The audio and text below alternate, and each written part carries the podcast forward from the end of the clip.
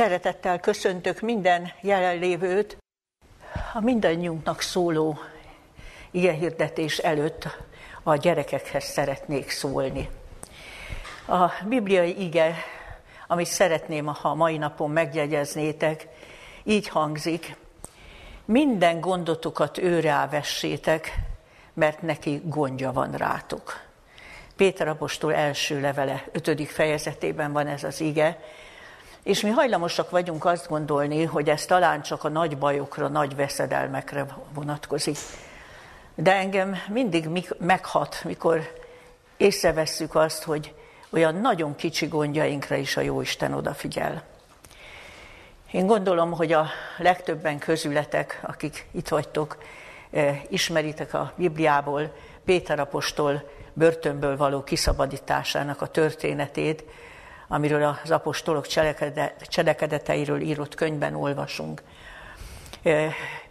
Ugye az apostolt másnap akarták kivégezni, ő már el is fogadta a sorsát, azt olvassuk, hogy mélyen aludt, de éjszaka megjelent Isten angyala a börtönben, akinek minden lehetséges magasabb rendülény, mint emberek hangtalanul nyíltak az ajtók, leestek kezeiről a láncok, de én most ebből az egészből csak azt a mozzanatot szeretném kiemelni, hogy e, miután felébresztette Pétert, és mondta, hogy kövess engem, még egy ilyen kis dologra is gondja volt, azt mondta, vedd fel a felső ruhádat, és kövess engem. De ott azon az éghajlaton nappal nagyon meleg van, de nagy a hőmérséklet különbség, éjszaka nagyon le tud hűlni a levegő. És ugye milyen kicsi dolog ez. De azt mondta, hogy vedd rád a felső ruhádat, mert azt olvassuk, hogy Péter olyan volt, mint aki álmodik, csak mikor már szabadon kint volt az utcán, akkor jött rá, hogy ez nem álom, ez valóság. Ő tényleg kiszabadult a börtönből. Ő neki nem is jutott volna eszébe, hogy számolva az éjszakai hidegre kinn a szabadban, vegye fel a felső ruháját. De erre a pici dologra is gondja volt, az Istennek, az Isten angyala így szólt hozzá, hogy vedd fel a felső ruhádat. És akkor szeretnék nektek egy kis történetet elmondani, hogy egyszer nekem ez eszembe jutott ez a történet. Akkor jutott eszembe, amikor bocsánat, valami kis zavaró körülmény volt, akkor jutott eszembe ez a történet, amikor egyszer mentem Szegedre, oda készültem bibliaórát tartani, menni, és, és akkor az történt, hogy nagyon siettem, akartam, hogy minden áron odaérjek időbe, de akkor Zugligetben laktam, az egy nagy ház, és annak a háznak a, a túlsó felén laktam, és a másik felén volt az iroda. Hogy tehát az irodában még volt valami dolgom, ott még valami sürgős feladat volt, és csak telt-telt az idő, és én már nagyon izgultam, hogy el fogok késni Szegedről. És akkor mondtam magamban, november volt, hozzáteszem, nagyon hideg, szeles novemberi nap volt, és azt mondtam magamban, hogy á, hát már át sem megyek a ház túlsó felére, hogy fölkapjam a kabátomat és a sapkámat, hát úgyis minek autóba beszállok, autóból kiszállok, mikor ott végeztem, és egy gondolat futott át az agyamon, á, sose lehet tudni, hogy mi történik. És abban a pillanatban én átfutottam a ház túlsó oldalára, felkaptam a kabátom meg a sapkámat, és úgy ültem be az autóba és alig hagytuk el 40 kilométerre Budapestet, amikor egy baleset történt. Egy olyan helyen mentünk, még a régi ötös úton, hogy az út egyik oldala az mezőség volt, a másik oldalán a falu házai voltak, és ott azon az oldalon a házak voltak, állt egy busz, és az álló busz elől kikanyarodott egy biciklis bácsi, úgyhogy lehetetlen volt elkerülni az ütközést. Szegény oda zuhant a mi autónknak a, a motorházára, betört a szélvédő, mi éppen csak megálltunk a, a, az ároknak a szélén, és e, Hát tudjátok azt, hogy egy ilyen baleset után meg kell várni a, a helyszínelő, először is a mentőket, aztán a helyszínelő rendőröket, de még előtte én észrevettem, hogy nem volt bekötve az őv, és bekötöttem, és a, hát az a gyülekezeti tag, egy fiatal ember, aki vitt le engem Szegedre, az mindig nagyon büszke volt rá, hogy ő soha se okoz balesetet, meg az autóját is nagyon jól ismeri, meg minden. És azt mondta, hát ez meg minek? Mondom, hát ez a rendje. És ez azért volt jó, mert engem szinte felkészített a következő pillanatra, mert a következő pillanatban megtörtént az ütközés, és hát a sofőrünk, a fiatal ember azt úgy megviselte, hogy meg se tudott mozdulni az ülésről, úgyhogy én mentem ki, és hát a bácsihoz oda mentem, kerestem a sapkáját, amit elfújt a szél, mert rendkívül vad szél volt. És hát egy nagyon, nagyon kegyelmes volt a Jóisten, mert a bácsi az eszméletét se veszett el, eltört ugyan a lába, de annyira kedves ember volt, hogy ahogy jöttek a rendőrök, az volt az első szava, hogy nem a fiatal ember a hibás, hanem én. Hogy nehogy a sofőrnek baja legyen.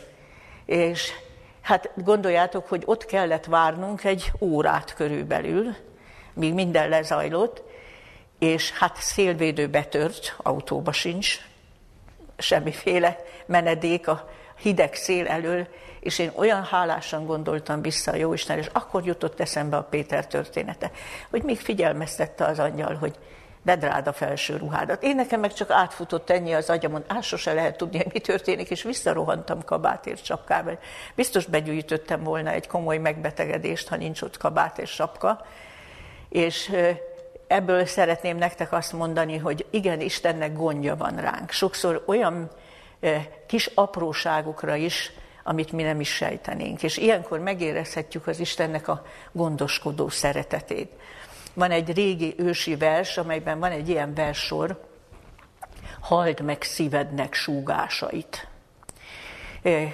Mert sokszor nem is a saját szívünk az, hanem a saját gondolatvilágunkon keresztül a Szentlélek az, aki súg nekünk valamit, hogy óvjon valami beszédtől és segítsen minket. Tehát akkor elmondom még egyszer a, a bibliai igét, és kívánom, hogy jegyezzétek meg jól, minden gondotokat őre elvessétek, mert neki gondja van rátok. És kívánom, hogy ti, mint gyerekek is tapasztaljátok ezt, és mi felnőttek is. És ezek után nyissuk ki a Bibliánkat, és olvassuk el Jeremiás próféta 45. fejezetét. Ez egy rövid kis fejezet, és ezért teljes egészében elolvasom. Tehát Jeremiás proféta könyvéből a 45. fejezetet idézem. Az a szó, amelyet Jeremiás proféta szólt Báruknak, Néria fiának, mikor ő könyvbe írta egy szókat Jeremiás szájából, Jojákimnak, Jósiás Júdabeli király fiának negyedik eszendejében, mondván. Ezt mondja az Úr Izrael Istene, te néked Báruk. Ezt mondtad. Jaj, mostan nékem, mert az Úr az én bánatomra fájdalmat adott, elfáradtam az én fohászkodásomban, és nyugodalmat nem találtam. Ezt mond néki, ezt mondja az Úristen. Ímé, akiket én felépítettem, elrontom, és akiket én bepántáltam, kiszaggatom, és pedig az egész földön. És te kívánsz te magadnak nagyokat? Ne kívánj mert imi én veszedelmet bocsátok minden testre, ezt mondja az Úr, és a te lelkedet zsákmányul adom néked minden helyen, ahová elmégy. Ki volt Báruk? Báruk, akinek ez az üzenet szólt, amit személyesen neki küldött Isten, Jeremiás próféta íródeákja, vagy titkára volt, hűséges társa, aki mind végig osztozott a próféta küzdelmeiben és viszontagságos sorsában. A Jézus utáni nemzedékben élt zsidó történetíró Józefus Flavius azt írja, hogy e, Báruk előkelő családból származott, és a héber nyelv kiváló ismerője és művelője volt. Ezt egyébként a könyv is tükrözi, a könyvnek a nyelvezete. A testvére Szerája az utolsó júdabeli király, Sedékiás közvetlen környezetében teljesített szolgálatot, és amikor egy úgymond diplomáciai tárgyalásra ment Sedékiás Babilonba, akkor is vele volt, kísérte őt, és ő is istenfélő ember volt, mint a testvére Báruk, mert Jeremiás rábízott egy üzenetet, hogy vigyel Babilonba, és egy jelképes cselekedetet is, hogy hajtsa végre. Erről Jeremiás könyve 51. fejezetének a végén olvashatunk. E, Báruk e, Joakim király negyedik évében kapta ezt az üzenetet, így olvastuk, e, Jeremiás próféta által küldte néki Isten. Ekkor már nagyon vészterhes idők szakadtak az országra, a felemelkedő és gyorsan terjeszkedő babiloni birodalom első támadása is megtörtént Jeruzsálem ellen, többeket fogságba vittek, köztük Dánielt és a társait. és a jövő semmi jót nem ígért, csak súlyosabb és súlyosabb válságot. A báruknak küldött üzenet arról tanúskodik, hogy Isten tudta, milyen gondolatok és érzések foglalkoztatják bárukot, és együtt érzett vele. Olvassuk újra a harmadik verset, hogy hogy idézte föl Isten, hogy milyen gondolatok és érzések voltak bárukban. Olvasom a harmadik verset újra. Jaj, mostan nékem, mert az Úr az én bánatomra fájdalmat adott. Elfáradtam fohászkodásomban, és nyugodalmat nem találtam. Tehát a jövő félelmetes kilátásai nyomasztóan hatottak bárukra, és lelki válságba jutott. Imádkozott ő ennek a helyzetnek a javulásáért, de azt mondja, hogy már elfáradt a fohászkodásban, és láthatóan a helyzet nem javult, hanem rosszabbra és rosszabbra vált. Így összegezte magában, hogy itt most mire lehet számítani, hogy a bánatra csak fájdalom fog jönni. És arra is utal a neki küldött üzenet, hogy neki lettek volna valamilyen tervei, reménységei, várakozásai, és tisztán látta, hogy ezek romba dőlnek ebben a történelmi helyzetben, amit nem választott, nem keresett magának, de kétségtelenül itt van. Nem tudjuk, hogy mi volt az a nagy dolog, amire Isten azt mondta neki, hogy ebben a, ebben a rendkívüli történeti helyzetben te ne kívánj magadnak nagy dolgokat. Amit ő megvalósíthatónak gondolt volna, de ebben a szituációban lehetetlenné vált. És akkor most hadd mondjam el, hogy miért választottam én a mai ige hirdetés alapigéjéül ezt az ige szakaszt. Azért, mert ma mi is bárukhoz hasonlóan érezhetjük magunkat a minket körülvevő történelmi helyzetben. Különösen együttérzéssel gondolok a fiatal nemzedékre, hiszen fiatalok mindig felépítenek magukban valami elgondolást, hogy majd mit fognak tanulni, mi lesz az élethivatásuk, hogy lesz a családjuk, hogy lesz az otthonuk. És ilyenkor az embert elfogja egy olyan keserű érzés, egy olyan nyugtalanság a jövő miatt, hogy hát itt mindent romba dönthet az, ami, az, ami, itt, az, ami itt következik. A közelmúltban mi többször értékeltük a jelenlegi helyzetet a Biblia kijelentései alapján, és arra megállapításra jutottunk, nem is juthattunk másra, hogy bizonyosan beléptünk az úgynevezett vajúdási fájdalma korszakába, amely, ahogy Jézus ezt előre mondta, megelőzi az ő dicsőséges, végső, szabadító eljövetelét.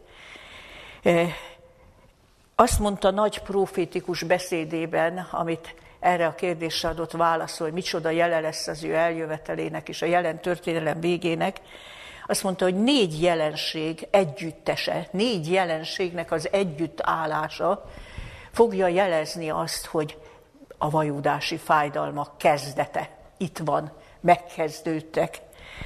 És ez a négy jelenség, ugye sokan ismerik fejből is tudják, Máté Evangélium a 24. fejezete 6-tól 8. verse szerint Jézus beszélt háborúkról, járványokról, éjségekről és természeti katasztrófákról.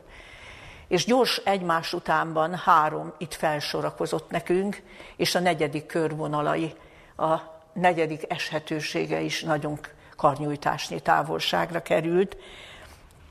Ugye hirtelen jött a világjárvány, aztán még el se, el se csitult, még, még újabb hullámai jöhetnek, már jött ez a szörnyűséges háború a szomszédunkban, amiről gondolom minnyáján tudjuk, hogy nem regionális háború valójában, e, és azt is áttéltük mi is, miközben ugye a természeti katasztrófák bőséggel, már sajnos annyira megszokjuk, hogy már alig kapjuk fel a fejünket, pedig egyik tragikusabb, mint a másik, és mi is áttéltük, hogy, hogy imádkoztunk, én magam is buzgón imádkoztam, és úgy reménykedtem, hát ha a Jóisten lefékezi ezt a, ezt a válságot, és, és még egy kis haladék, még egy kis nyugalom, de telt-telt az idő, és most már teljesen világosan látjuk, hogy ez a háború nem áll le.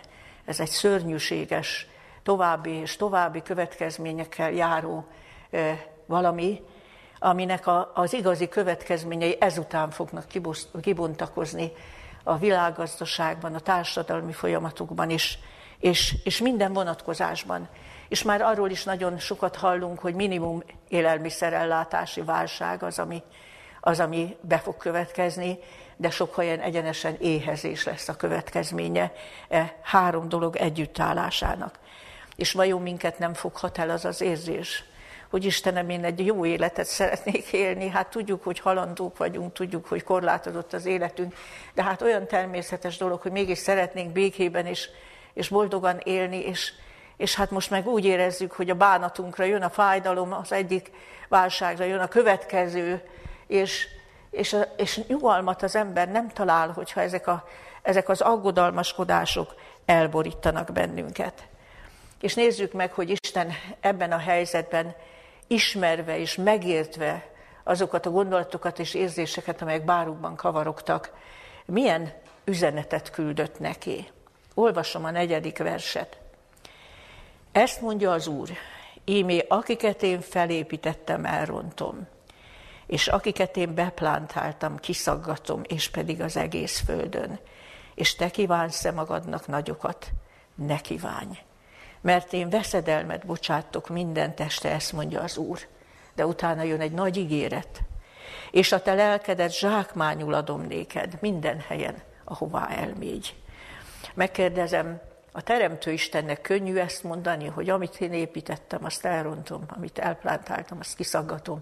Nekünk könnyű, hogyha így látjuk tönkre menni a dolgokat magunk körül, amiért mi fáradoztunk, amit mi szerettünk volna elérni ez arra figyelmeztet bennünket, és a Teremtő Isten ezt mondta Báruknak, hogy nekem a legnagyobb a fájdalmam, nekem a legnagyobb a veszteségem. Erről eszünkbe juthat az is, amit a nagy profétikus beszédében mondott Jézus, azt mondta, mindezeknek meg kell lenniük. Ez úgy hangzott, mintha azt mondta volna, azzal a négy jelenséggel kapcsolatban, amit idéztünk, mintha azt mondta volna, hogy én nagyon nem szeretem ezt, én nagyon nem akarom ezt, de ezeknek valamilyen szükségszerűségből meg kell lenniük. És mi ez a szükségszerűség? A Bibliában sokszor olvassuk, Jézus hasonlította az ő eljövetele előtti világot Noé napjaihoz, amiről tudjuk, hogy a Biblia hogy jellemzi. Úgy jellemzi, hogy betelt a föld erőszakkal, és az emberek gondolatának minden alkotása szüntelen, csak gonosz. És ebben a helyzetben Isten nem segíteni azzal, nem teheti meg, hogy csak eltünteti az emberi gonoszság ezernyi és ezernyi következményét, hanem kénytelen hagyni érvényesülni azt a törvényszerűséget, hogy amit vet az ember, azt aratja. De közben együtt érez mindenkivel, aki ebbe a történelmi helyzetbe kerül, és akit aggodalmak és, és félelmek szorongatnak. Mert igencsak természetes az, hogy a, az ember boldogságra vágyik. És ugye, mintha azt mondta volna Báruknak Isten, hogy, hogy értsd meg ezt a történelmi helyzetet, én sem akartam, én sem akarom. A, a lelki teher rajtam is óriási emiatt. De most te ne sírasd, hogy most te olyan történelmi korban születtél, amikor nem így van, hogy az ember álmodik nagyokat, és azokat meg is tudja valósítani, hanem, hanem most keresd azt, hogy mégis hogy lehet jó életet, teljes életet élni. Ezek között a történelmi, történelmi körülmények között ebben a világban. Hogy mi az, amit az földi élet korlátozottsága és a, a rossznak az erős jelenléte miatt ebben a világban mi mégis kívánhatunk magunknak jó életet, az szerintem a legszebben Mózes éneke, a 90. Zsoltár tárja elénk. Hadd idézek néhány gondolatot ebből a Zsoltárból. Tehát a 90. Zsoltárból fogok idézni. A 90. Zsoltárban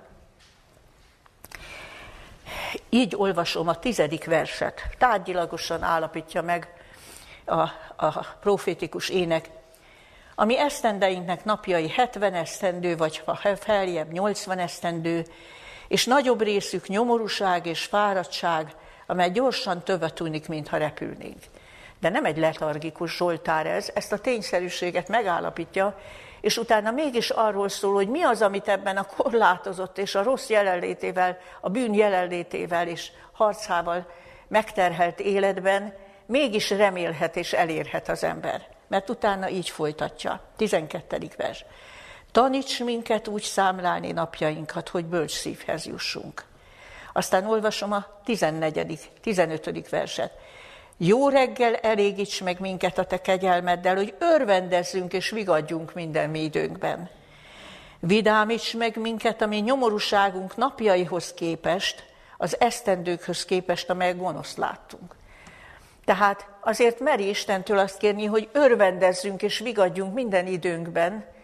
Azt mondja, még azokhoz képest is, ami gonoszt látunk, mert a te kegyelmeddel, ha minden reggel megelégítesz, ez még ezek között a körülmények között is lehetséges, és ilyen körülmények között is lehet egy nyereségünk, hogy bölcs szívhez jutunk, többet tanulunk, és, és előbbre jutunk a személyiség fejlődésünkben és a lelki növekedésünkben. És ugyanerre utal a 16. versben, mikor azt mondja, látassék meg a te műved a te szolgáidon, és a te dicsőséged azoknak fiain. A Biblia dicsősége legtöbbször az isteni jellemnek a tökéletességét érti. Tehát azt mondja, ezt ilyen körülmények között is kép, kérhetjük, hogy az Isten munkája látható legyen, ami, ami karakterünknek, ami a fejlődésén, ami, ami igaz cselekedeteinken, az isteni jellem tulajdonságok csiszolódjanak ki ebben a helyzetben. És az utolsó versben azt mondja, és a mi kezünk munkáját tedd állandóvá nékünk, és ezt még egyszer ismer, ismétli, hogy legyen küldetésünk, legyen célunk, legyen eredmény, amit elérünk ebben az életben, hogy ne legyen hiába való az életünk, ami kezünk munkájával valami maradandót hagyjunk itt magunk után ebben a földi életben. Ugye milyen reális ez a Zsoltár? Megállapítja, hogy ennyi az esztendeink, nagyobb részük nyomorúság, fáradtság, gyorsan tova tűnik, mint ha repülnénk, és mégis azt mondja, hogy ebben nem elcsüggetni kell, és, és ezzel csak egy ilyen apátiába süllyedni ellenkezőleg azt mondja, ezek és ezek elérhetőek ebben a földi életben is. Lehet jó életünk, még azokhoz képest is, ami gonoszt látunk, és amit látnunk kell magunk körül, és amelyben kénytelen, kelletlen, benne kell élnünk. És akkor szeretném megkérdezni, hogy milyen következtetést mondhatunk le ebből a saját életünkre és a saját korunkra nézve, és még figyeljünk különösen arra is, hogy mi volt a nagy ígéret, amit Isten adott báruknak. Azt mondta, de a te lelkedet zsákmányul adom néked mindenhová, ahova elmégy. Ebben minden benne volt. Az, hogy Isten meg fogja kímélni az életét, túlélő lesz. Vészterhes napok jönnek Júdára, borzasztó körülmények jönnek, tömegek fognak meghalni fegyvertől, éjségtől, de azt mondta, a te, te, te, te életedet az isteni oltalon fogja őrizni, és ebben nem csak az van, hogy a fizikai életét őrzi meg, hanem benne van ez, hogy neked lehet Istenbe vetett hitáltal jó és teljes életed, és hagyhatsz valami maradandó hasznosat itt a Földön, ezeknek a körülményeknek az ellenére is. és amikor azt mondta neki minden helyen, ahová elmégy, utalt arra, hogy ilyen történelmi körülményekben nem tudja az ember, hogy hogy alakul a sorsa. És Báruké is igencsak változatos volt. Utoljára még Egyiptomba is elhurcolták eh, Jeremiással együtt, de az Isten ezt úgy finoman jelezte, változatos lehet az életed. Ugye aztán tudjuk, hogy sokszor életveszélyben volt a Jeremiás profétával összefonódó munkássága miatt őt is halálra keresték, de azt mondta az Isten, mintha csak egy láthatatlan pecsét őrizne téged, az életedet megőrzöm, és, és, és még, még a lelked fejlődése, és, és az életed munkája is ki fog bontakozni, és most ma gondolkozhatunk, hogy a báruk munkája és szolgálata évszázadokra és évezredekre hogy hat ki.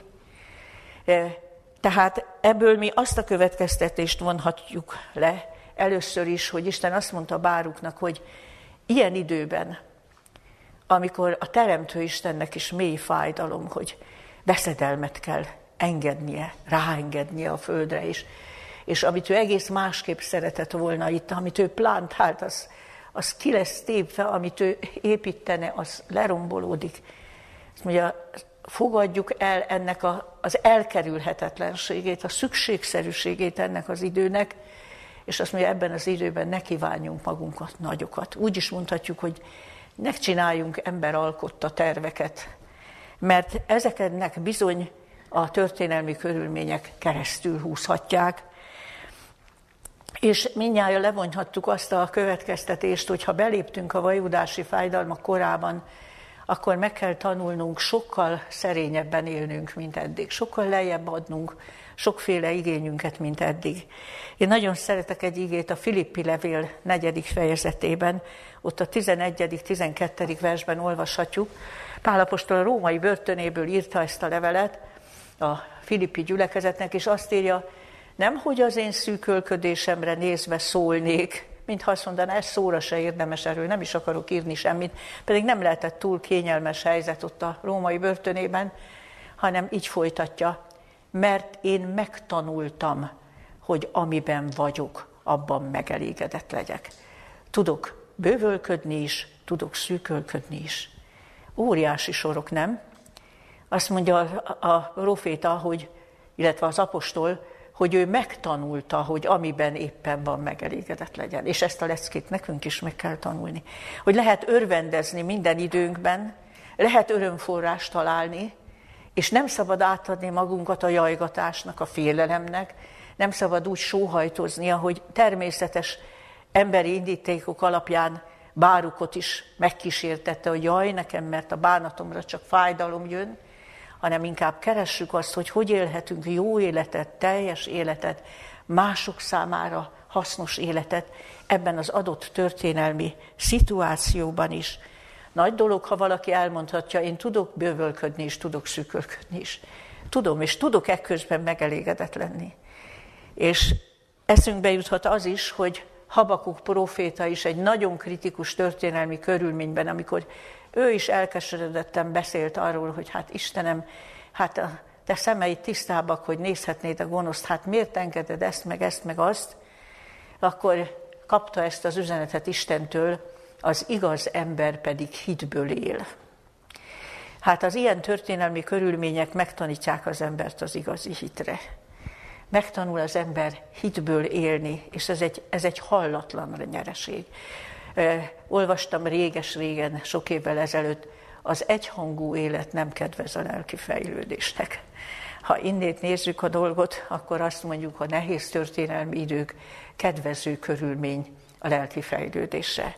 Minden, mindig eszembe jut egy idős prédikátor, ő már nem él, egy nagyon igaz, tiszta ember volt, és én nagyon becsültem őt, és egyszer egy ilyen magánbeszélgetésben azt mondta nekem, azt mondta, tudod, kétszer hívtak be a második világháborúra frontszolgálatra.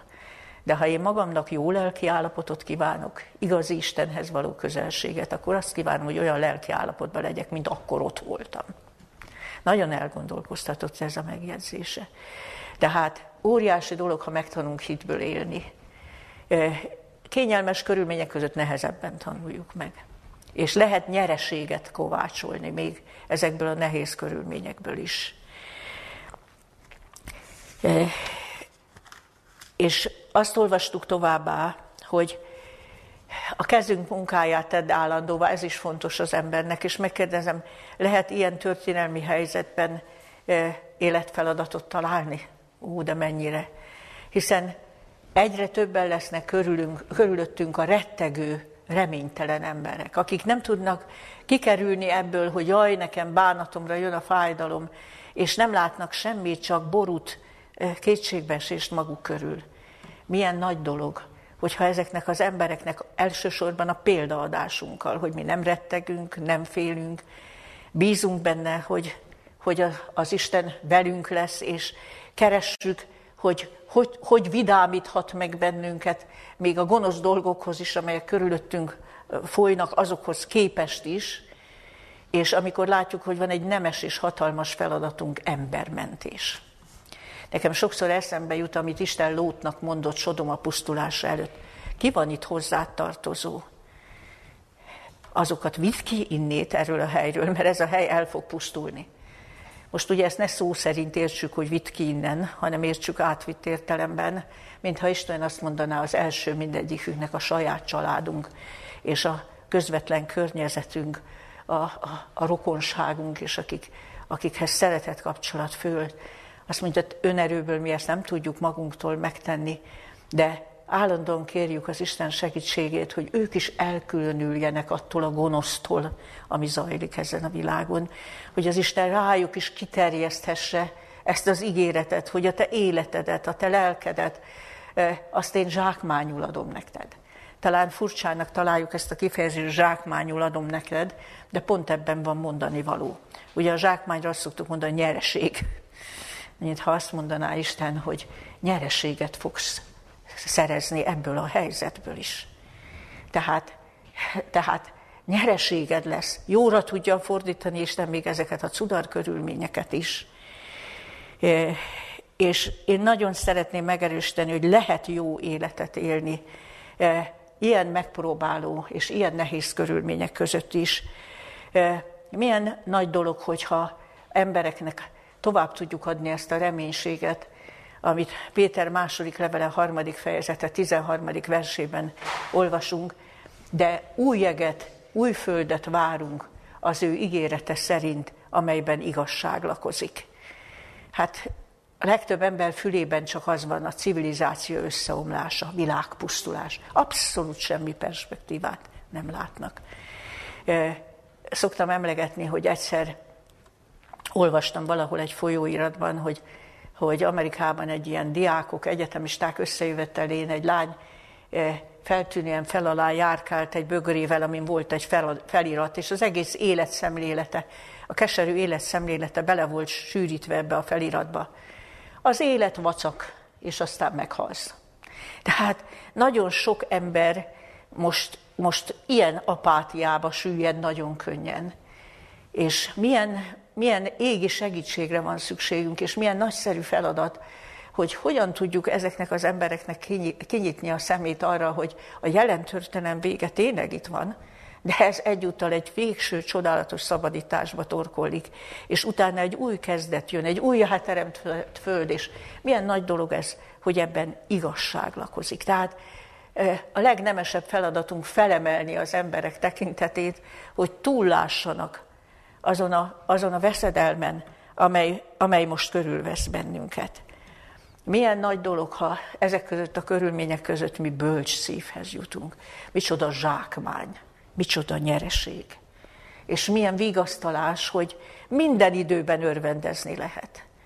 Még ebben az időben is. Ugye az új szövetségben is mondja a Filippi levélben, hogy, hogy mindenkor örüljetek a szúrban. Ismét mondom, mindenkor örüljetek.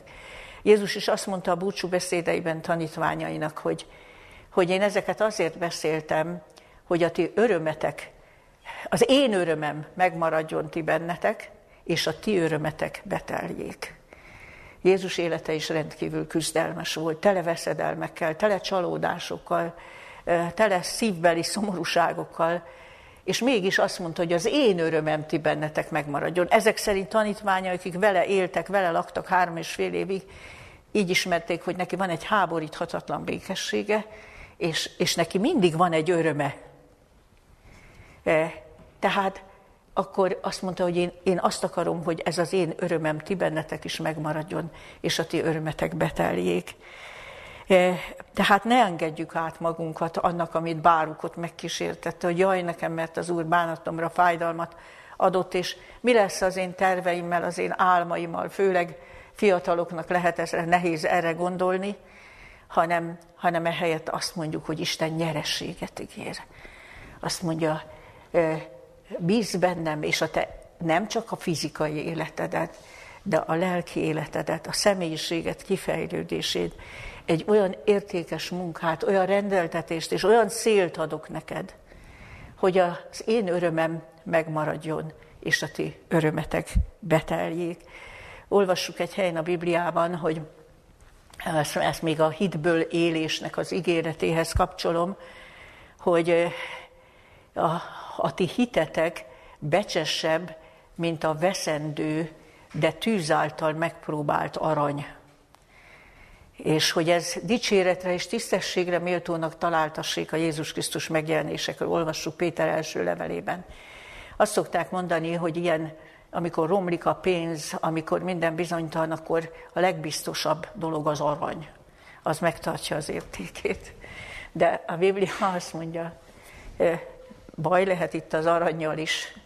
Olyat is olvasunk a Bibliában, hogy a legvégén az ember odadabja az aranyát, az ezüstjét a vakondokoknak és a denevéreknek, az se ér semmit.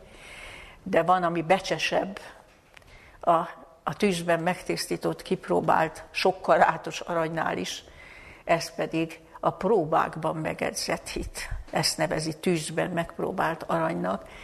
És tulajdonképpen ez az a zsákmány, ez az a kincs a bölcs szívvel együtt, a elveszíthetetlen reménységgel együtt, amit Isten mindannyiunknak adni akar. Hát én kívánom, hogy a báruknak adott üzenet hozzánk is szóljon, és a mi tekintetünket is felemelje, és akárhogy szigorodnak tovább a a körülmények körülöttünk, mert fognak. Ugye most már azt az illúziót el kell temetnünk, hogy emlékszik még valaki rá, hogy a járvány kezdetén mindig, mint a refrén jött vissza, majd visszatér az élet a régi rendes kerékvágásba. Ugye már senki nem kergeti ezt az illúziót, hogy az élet visszatér a régi rendes kerékvágásba, mert nincsen semmi alapja az a, az a kegyelemből kapott békeidő, ami a második világháborútól mostanáig eltelt, nagyjából, ugye, mert persze volt háború a világon, de ennyire vízterhes konfliktus, ilyen nagy, sok tömeg, hatalmas területet, illetve országokat, népeket érintő nem, az most már elmúlt. Ugye éppen most olvastam valamelyik nap, hogy öt éven belül elérhetjük az 1,5 százalékos, túlhaladhatjuk az 1,5 százalékos átlaghőmérséklet emelkedést, ami beláthatatlanul súlyos és gyakori természeti katasztrófákkal fog járni, e, akkor olvashatjuk azt is, hogy újabb járványokkal riogatnak bennünket, azt is olvashatjuk, hogy milyen bajok lesznek a mezőgazdasággal, az ökológiai válság miatt, a háború miatt kieső dolgok miatt, és azt is tudjuk, hogy az a ez a jelenlegi szörnyűséges háború, hogyha lecsitulna, amire pillanatilag minden szakértő mondja, hogy jelenleg semmi remény, egy kegyetlen álló háború, ami nem tudjuk meddig tart, és meddig rontja még a további esélyeket, e, akkor tudjuk, hogy ott vannak a következő tűzfészkek, ami azonnal lobbanhat föl, és ez az egész egy láncreakció. És ezért a báruk üzenete, ezért gondoltam, hogy a neki szóló üzenet nekünk nagyon időszerű, és mi érjük be ezzel, és adjunk hálát az Istennek, hogy nekünk is azt mondja, a te lelkedet nyerességül adom neked. Zsákmányul adom néked, a te életedet, lelkedet, és lehet jó életet, teljes életet, sőt, kimerem mondani, boldog életet élni ezek között a körülmények között is, hogyha azt a tűzben megpróbált aranyat megszerezzük, és megtanulunk hitből élni és a Jóisten adja meg ezt mindannyiunknak. Amen. Imádkozzunk. Szerető mennyei atyánk, hozzád jövünk Jézus Krisztus nevében, és olyan különösnek tartjuk, hogy egy ilyen személyes üzenet megörökítetett a Bibliában. Olyannyira együtt érzünk bárukkal, és az a legcsodálatosabb, Urunk, hogy Te is együtt éreztél vele. Odafigyeltél, hogy nyugalmat nem talál, és hogy milyen gondolatok és érzések kavarognak benne. És küldtél neki egy ilyen reális, de ugyanakkor szeretetteljes, és ugyanakkor bátorító üzenetet egy hatalmas ígérettel.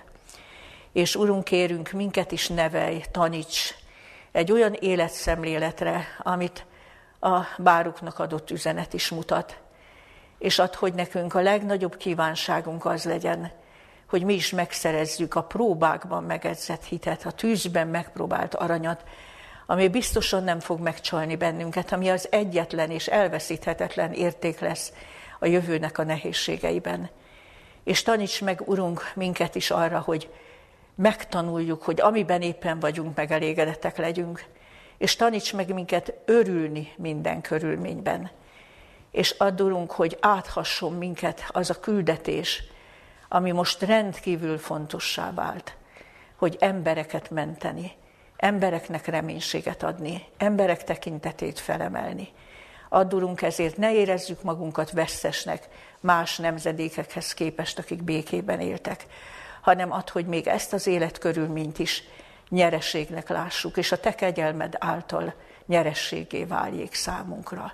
Hallgassd meg, kérünk imánkat. Amen. Istenben mi